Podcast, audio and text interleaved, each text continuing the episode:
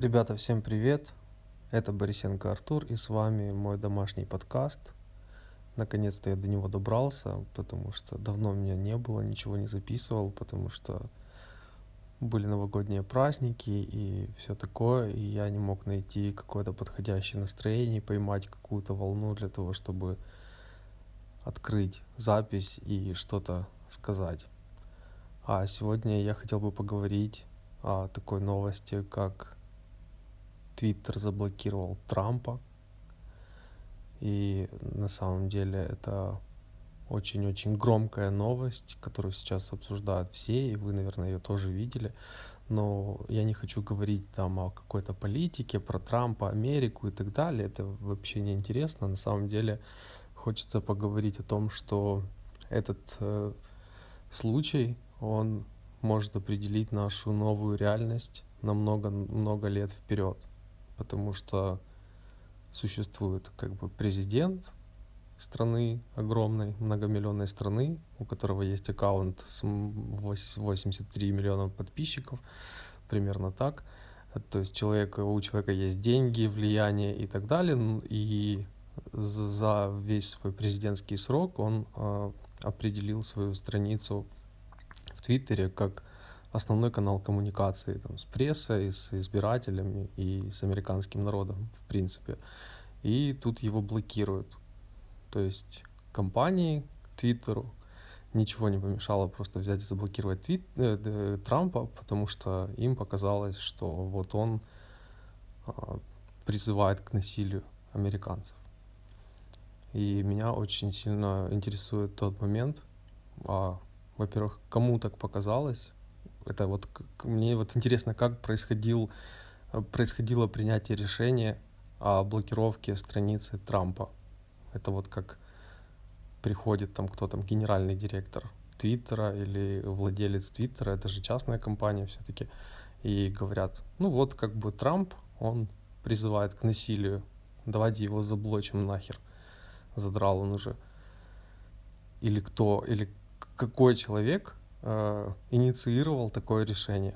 Вот мне это очень интересно на самом деле, потому что, как я вижу, Твиттер — это все-таки бизнес, и бизнес живет ну, по всем понятным правилам там, бизнеса, да.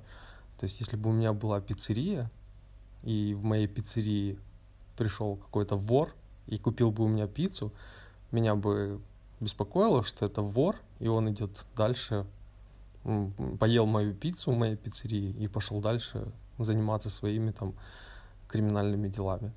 Ну, наверное, нет. Меня бы это не волновало. Как с точки зрения бизнеса, мне бы все равно было, чем этот человек занимается, какие законы он нарушает. Для этого есть правоохранительные органы и, и так далее. А я обычная частная компания, которая предоставляет продукт, продает, в общем. Или предоставляет услугу в случае Твиттера.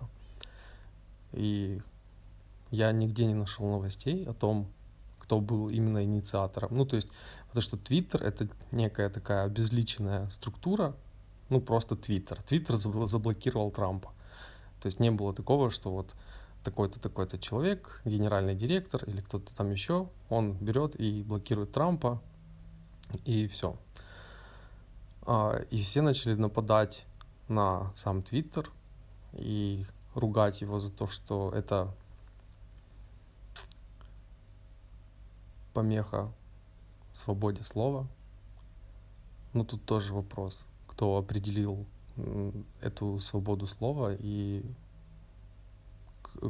кто вообще этот орган или кто вообще эти люди, которые говорят, ну вот тут вот пресекается свобода слова, вот тут мешают как бы людям высказываться и призывать к насилию. На самом деле в этой ситуации вопросов больше, чем ответов.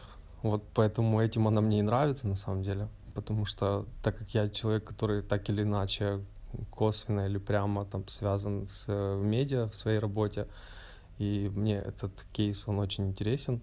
И еще интересен э, с той точки зрения, что а, ну все, ребят, наступило новое будущее, потому что неважно, сколько у тебя бабла, Раньше вообще бабло как бы определяло там твою способность посылать кого-то нахер. Или твою способность э, совершать какие-то действия. Сейчас, как мы видим, то есть то бабло и то влияние Трампу не помогли сохранить его там твиттер-страницу и даже его влияние. То есть э, он окружен такими компаниями, от которых он так или иначе зависим. И он все-таки должен играть по их правилам, потому что если они захотят, они заблочат твою страницу, и твой главный канал коммуникации, он просто просрется, и все, не станет его. А если перекладывать эту ситуацию на простых смертных, типа вот меня, вас и других людей, я вижу тут следующую какую-то ситуацию.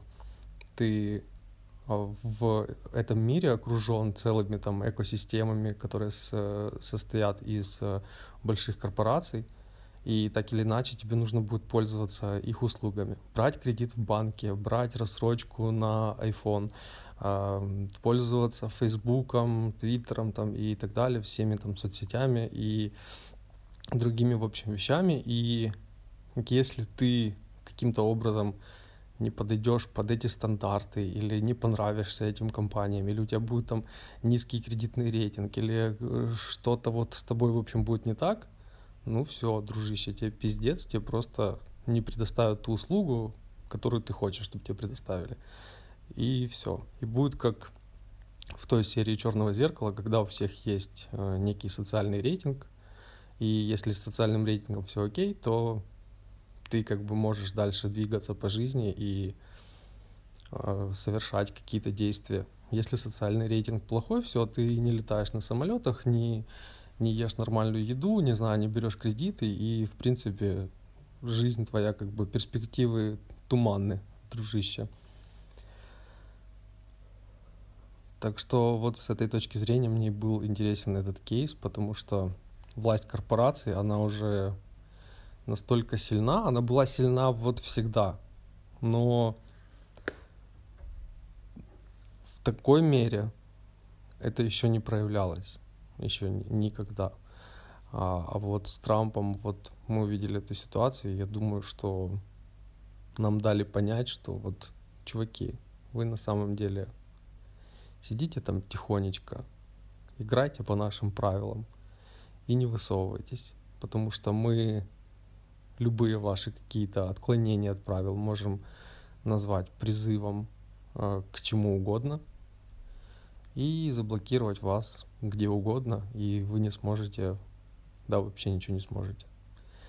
Вот, в принципе, так я вижу себе эту историю с этим Трампом. А на самом деле я очень рад, э, что так случилось с Трампом, потому что мне кажется, уже люди начинают понимать э, то, что вся эта, вся эта шелуха как бы должна спасть, и